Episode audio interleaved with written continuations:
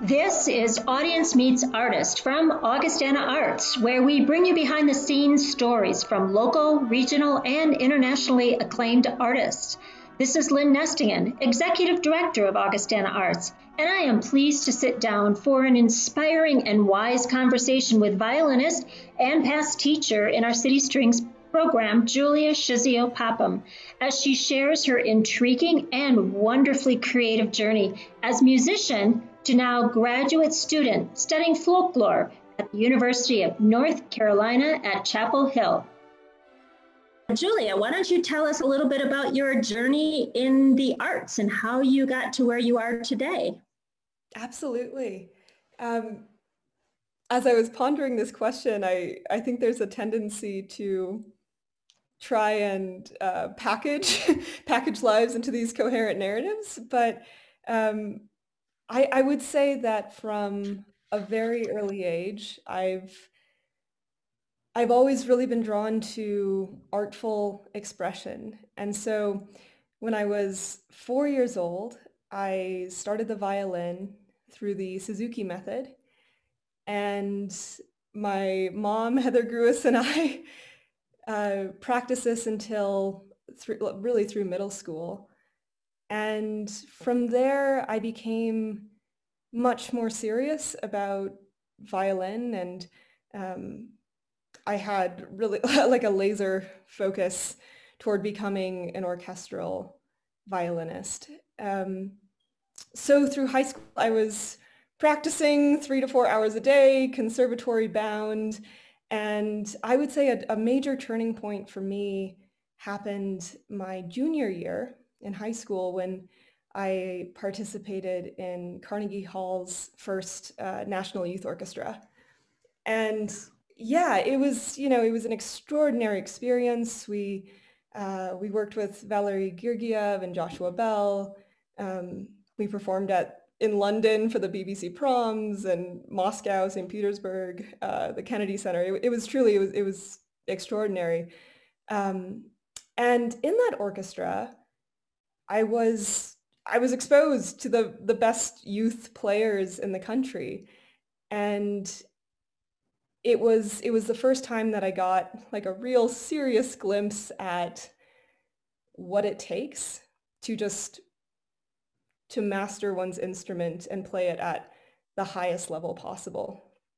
And for me at the time, it was it was a little bit of a wake up call and a shock because um, I, as much as I loved the violin, I couldn't see myself solely dedicating my soul, my heart to this one instrument for the rest of my life. And so from there, um, I, I decided to go, and instead of going to a hyper-focused conservatory, I went to Northwestern so that I could still pursue music, but I would also be in a university where I could um, broaden broaden my horizons. And from there, I went a little rogue. So um, I started a band. Rogue in which I, direction? um, I, I became really interested in the history of American folk music. Uh, I traveled through Ireland to study Irish fiddling in Northern Ireland.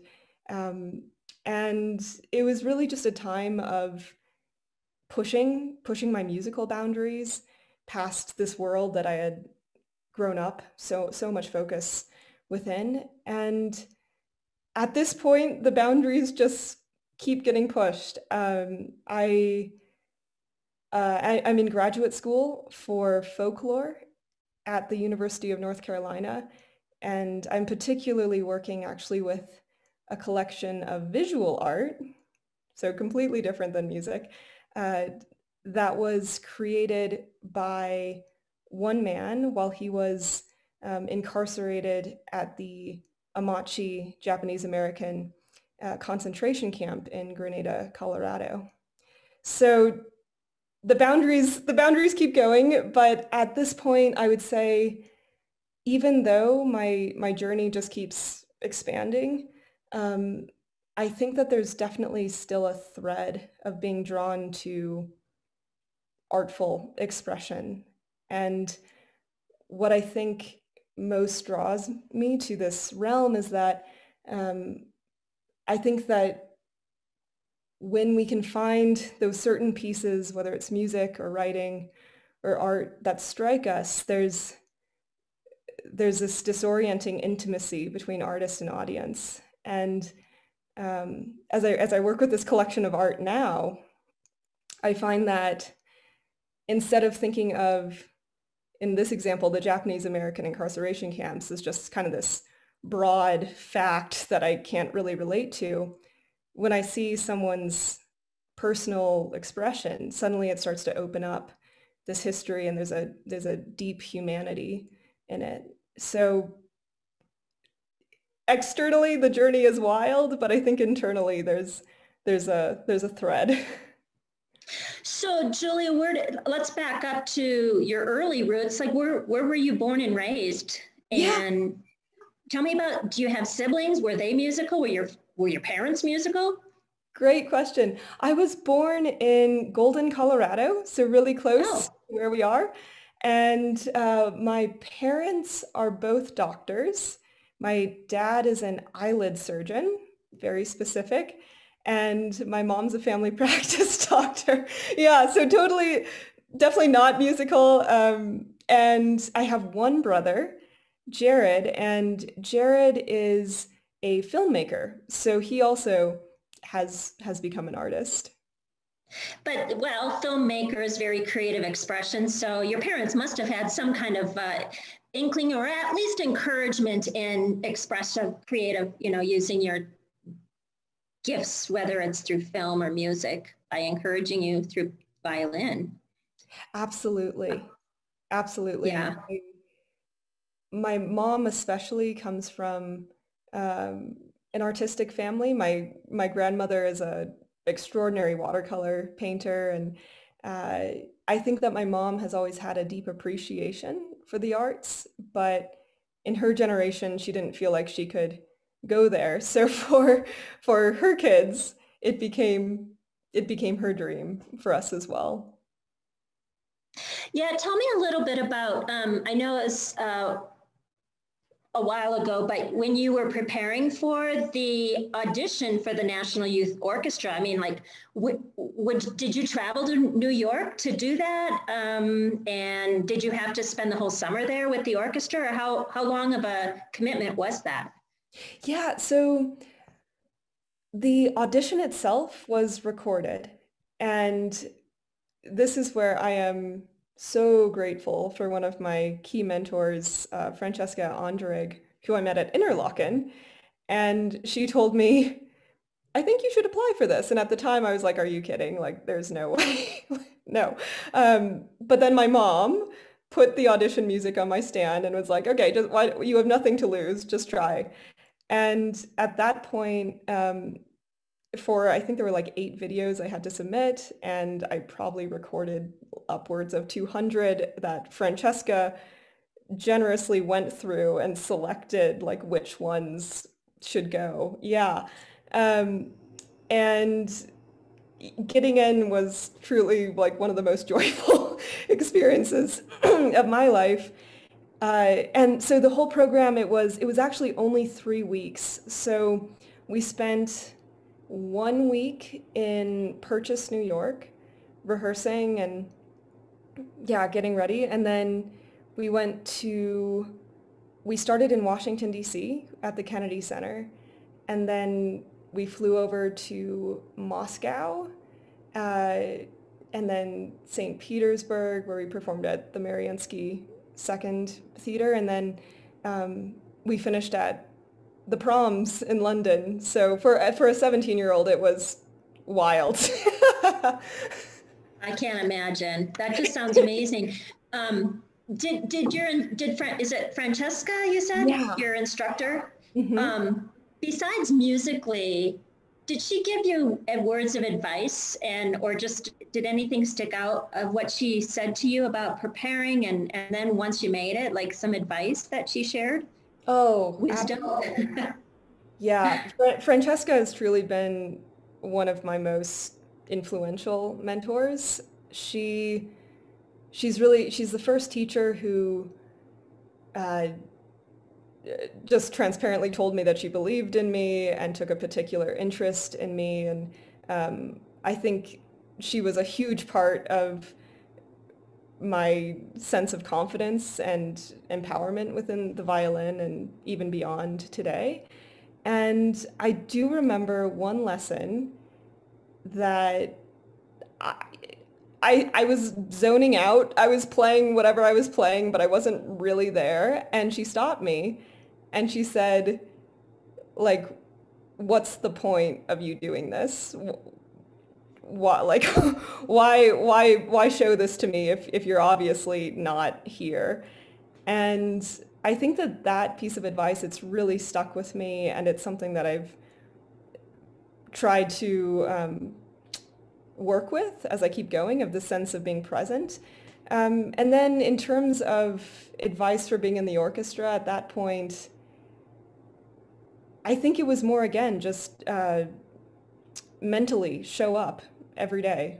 Yeah, and and I was when you said you dedicated your soul and life to violin, or you had that kind of internal conversation about whether this. It almost sounds like um, when Francesca said, you know, what's the point? You kind of, it's, did you bring that conversation then further as you moved in your career to kind of think, well, what's the point? Like in that dedicating to what? And leading you then to a different path? Do you think that all kind of melded together on your journey and helped you come to realization what you really do enjoy right now?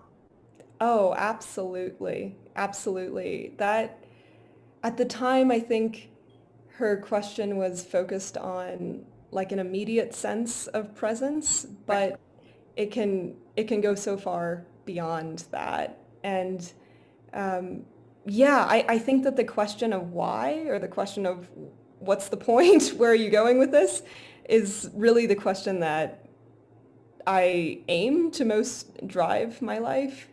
Um, and what's cool is that I don't think the point has actually changed that much, even though externally my life has changed quite a bit.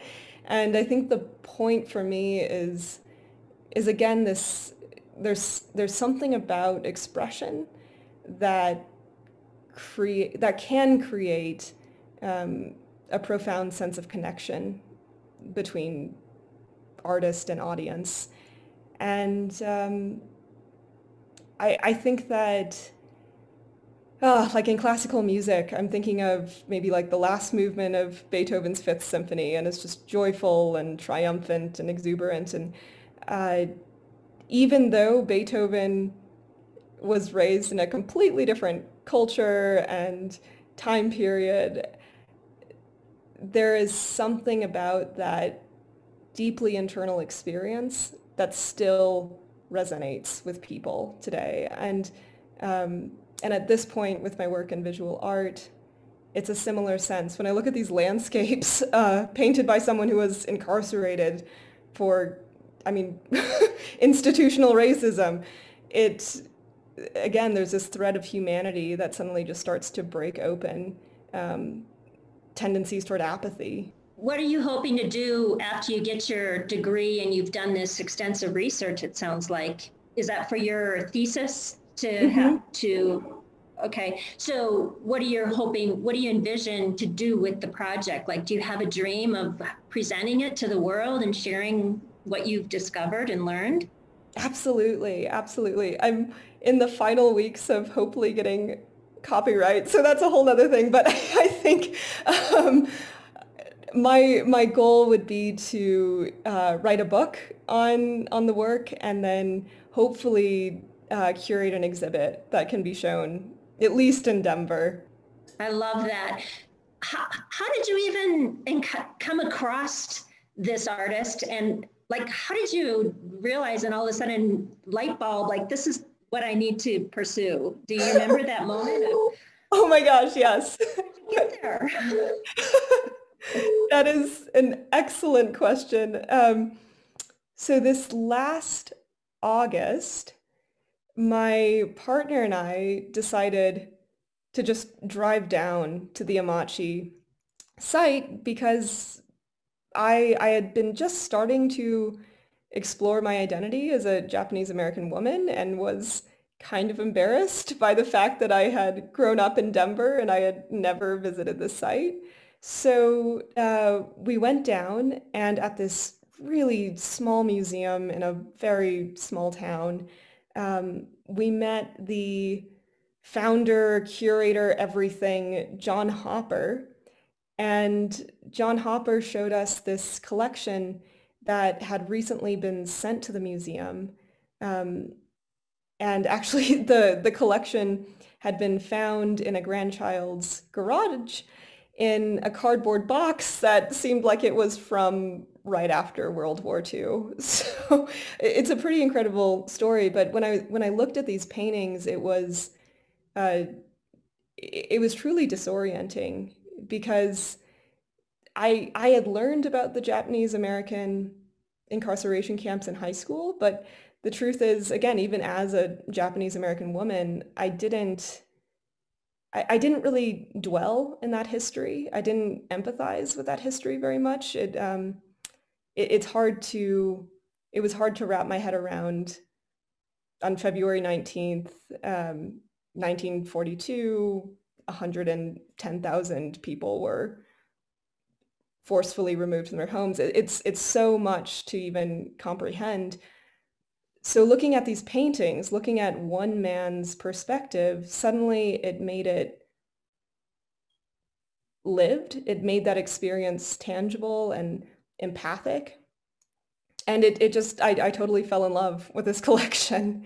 So the rest has been you know it was lucky i was at the beginning of my master's program so i could devote my time to this project. And uh, i was very lucky in that my advisor who is a scholar in visual art saw the paintings and told me oh my gosh like this is your thesis. It, it is dropped down to you from heaven. Like here you go. So it, it really it was quite serendipitous Wow. So, but you, before you realized that was going to be your project or your passion to research, you went in, you were pursuing visual arts as a graduate student, correct? You went into the program in visual arts or? Even that, not really. No, I went in actually um, strangely studying murder ballads from the Appalachian region. Yeah, so I actually, uh, at Northwestern, I started to study the history of American folk music and was really entranced or really uh, swept swept up by the history of murder ballads because so many of them are based on true stories. And at the time i'm thinking of one in particular Omie Wise it was, uh, it's based on a true story of a woman, Naomi Wise, getting killed by a river. Um, and at the time, it was really like a warning to young girls as, as a way of saying, don't go out alone with a man, you might get killed. Like, step into line, abide by our laws of courtship. And these ballads, though, have been completely repurposed. So in the 1960s, when someone like Bob Dylan or Joan Baez uh, is singing the same ballad, Omie Wise, suddenly it's like this nostalgic, whimsical, melancholic doorway toward imagination. So that is actually that is actually what I was going to study in grad school, and then things got totally swept up in a different way. Well, isn't that life? Um, and I love how it sounds, you know, you had this serendipitous moment, but, you know, you almost have to kind of help yourself along, make the intentional uh, thinking in your head about, you know, what's the purpose, but then also you got to be open to opportunity that presents itself. Absolutely. Do you agree? I mean, is that kind of how you see your life as unfolding a little balance, a little bit of both? Absolutely. Absolutely. I think much of my life is is drawn by opportunity. And if I can keep into balance that, so what's the point? Without those opportunities, I'll keep on riding the wave. how, how do you describe success? How will you know it when you see it or experience it or have experienced it and felt it? That is such a wonderful question. And first of all, I'm, I'm so grateful that you're asking you're asking this because I think particularly in our in our country, I think that success, the idea of success is often uh, normalized in, into like really external uh, viewpoints of, you know, success is making a certain amount of money, success is having a certain number of things on your resume, success is, and I think by even asking the question is a really wonderful step forward toward nuancing this definition. Um, number one, I think that success begins with the individual in a in an internal way. Uh, I think that the I think that in order to be well with others, you must be well with yourself. So I think in terms of wellness and success, I think it has to start within oneself. Um, another part of success is that I think success is not a destination. I think success is a is a journey and a process, and in that, I think it's um, I think it's a journey of just growing. Success is a process of growing as a human being in empathy and um, in thoughtfulness. And I think success is also to be in balance with oneself between spirit, heart, mind, and that's a, you know that's again it's a it's a it's a journey because I don't know if I've ever been in this ideal balance, but I think it is what what I can what I can strive for. Curious where you see yourself 10 years from now. You know, you'll have your graduate degree with this research and hopefully a book out there, but do you, do you have other big visions and plans for how you see yourself in 10 years? I know that ultimately I, I think that my focus is more on, uh, I guess, my ethos that will unfold in a myriad of ways, hopefully. And one, one big part of my vision for the next 10 years is to be in in Colorado. Um, after college, I I traveled for a while, and the experience of, of traveling by myself, it, it really it revealed to me the importance of being in the place I I call home and the place that I feel belonging in. Uh, so at this point, I feel I feel an accountability toward uh, my sense of home and my family. So definitely Colorado. And um, as as a as a growing folklorist at this point, uh, my my goal would be to to focus on and create stories that reorient reorient how we see the world and our history for for the greater good and at this point, that's unfolding through my work with the Japanese American concentration camps. But uh, not to be too political, I think our national narrative is fraught enough that there are plenty of narratives we can reorient. I would agree. Yeah. I have two questions. One, I'm curious about your explore your travel after you graduated. Just uh, share a little bit. Like, was that a, a intentional, like, try to find yourself travel trip or just like, I want to see the world or how long was it? Where'd you end up going? Yeah. Um, so after college, I was really, I was lucky in that I didn't have student debt and I had some money saved up. So it was, it was important to me that before I jump into my adult life, I had a moment of just, uh, I, I guess challenging myself as an individual.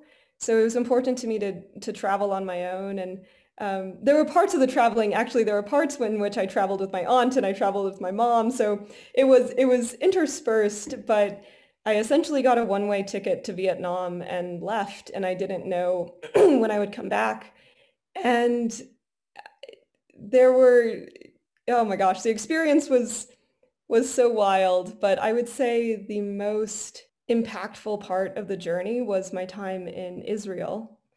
And uh, I spent about six weeks in Israel and worked on a, a, commune in the Negev desert right near the border of Gaza. And the time, it was strange in that I was so far from home, and yet it was a place in which I felt centered.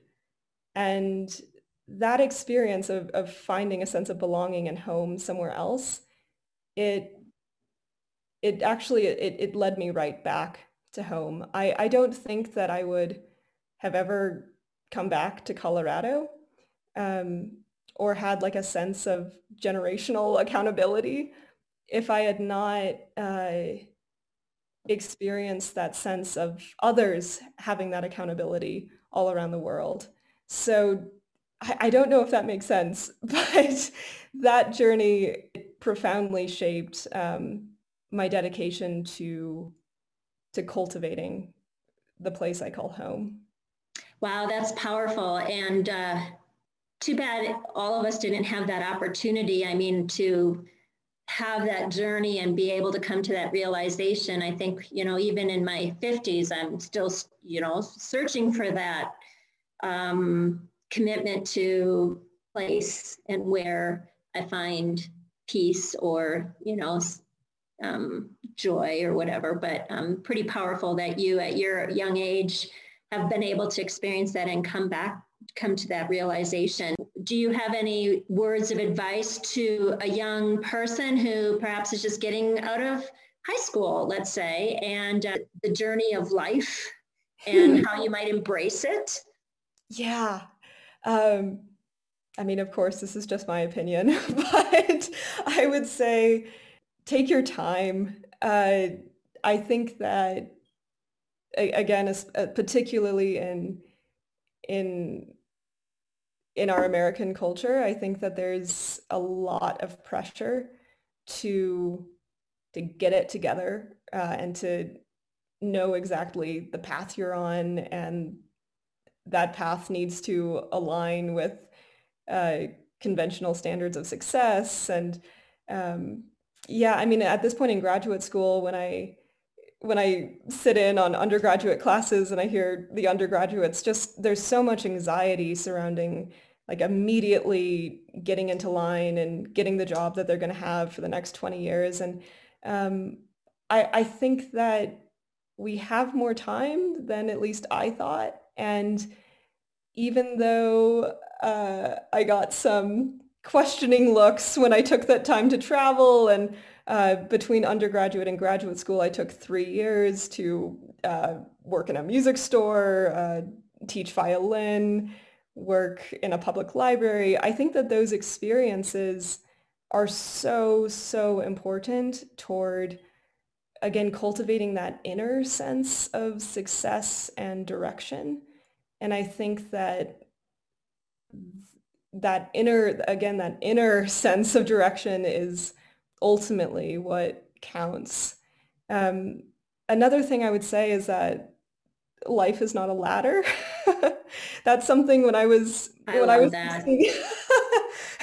I mean, in some ways, I I envy my 16 year olds focus. I mean, I was so laser sharp focused on violin, but at the time, I mean, I, I saw my life as okay, if I if I practice three to four hours every day, I'm going to get into conservatory. If I get into conservatory, I'm going to get into this orchestra. If I get it, blah blah blah. And obviously, my life has turned out radically different than I had thought. And I think I'm still struggling with embracing life as as a journey of many paths and forging paths, following paths.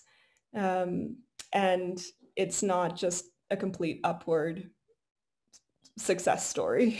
that is really terrific advice. Um, are you are you teaching violin or are you still practicing and playing and what is what does that look like for you? Strangely, because of the pandemic, I was going to move to North Carolina for a couple of years, but I have stayed and I don't even know if I'll end up moving. So that's been great. So this last year, I've been able to continue to teach a very small studio. I have, let's see, uh, six, six students who I've had for now almost three years, uh, some over three years. And uh, teaching is one of my most joyful parts of life. It's um, it's a time of engagement. It's a time of discovery, and I I love working with kids. They are so honest. so honest, so imaginative and so honest. And um, yeah, and, and on top of that, I have actually I have a ritual of practice, but it's actually become more of a um, of a way of centering myself. Violin, it's it is it was such a massive part of my life for so long that if I don't do it every day, it kind of feels maybe like someone who doesn't who who used who works out a lot and who then doesn't work out. Um, it feels like a part of my brain and my body is not right. So Yes, so I, I do still practice and I, I do teach. And I have a feeling you're to always have that part of your life, no matter where the journey, where you go and how you, uh, your story unfolds. Um, Absolutely. That's, that's, what a gift to have music um, that you can carry through, even if you do explore other things like folklore or um, the visual arts, right? oh, absolutely, so. absolutely. It uses it uses such a different part of, at least for me, of my brain that I don't use writing or talking or it's only yeah. in music. Yeah, that creative expression for sure, um, and and that you've so embraced. It seems for your whole life that um, uh, permission to be able to express yourself creatively in whatever way, whether it's musically or artistically, visually, um, story. So, absolutely. Um, so, are you? Uh, do you have a website presence, or are you still working on your research and uh, if people want to learn more about Julia and your project, which sounds amazing, how are we going to hear about the final product and the book and see this artwork? Yes, I do have a website and it doesn't have anything on the current project I'm doing, but that will be forthcoming. I should definitely put that on there. It's called workingthesis.org.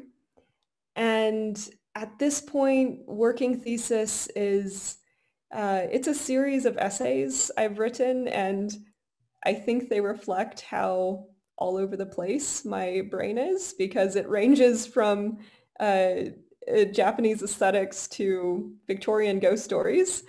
But it's um, it, it's an ongoing journey with with my own writing and and curiosities. But that will be the place that will hold um, I, I recently made a short documentary on the collection and that will go up on Working Thesis. Wow, there's so much that we didn't even get a chance to talk about. A documentary, Julia, that's wow. so when do you think we can see that? I'm, I'm intrigued. I mean, boy, this project sounds amazing. Uh, when, when, when will this be available for us to see? Yeah, definitely. So I will say at this point, it is contingent upon copyright developments, but if everything goes smoothly, um, the video should be available to the public by, I, am going to say early August safely, probably before then, but early August. Really, I'm so pleased and uh, wow, you're so wise beyond your years. It's uh, very, it was fun to talk with you and hear your story. I mean, we meet people and you know, there's so much more to a person than just, you know, your resume and you taught city strings. But boy, I mean, Julia, you've you've got some gifts and you're going to go far. And I'm so impressed and I'm excited to see your project completed and um, to see how that unfolds for you. So I appreciate you taking the time for Audience Meets Artist. And uh, you're an artist in so many ways, deep, profound ways. So we're grateful for you and your gifts. Can't wait to see how it unfolds.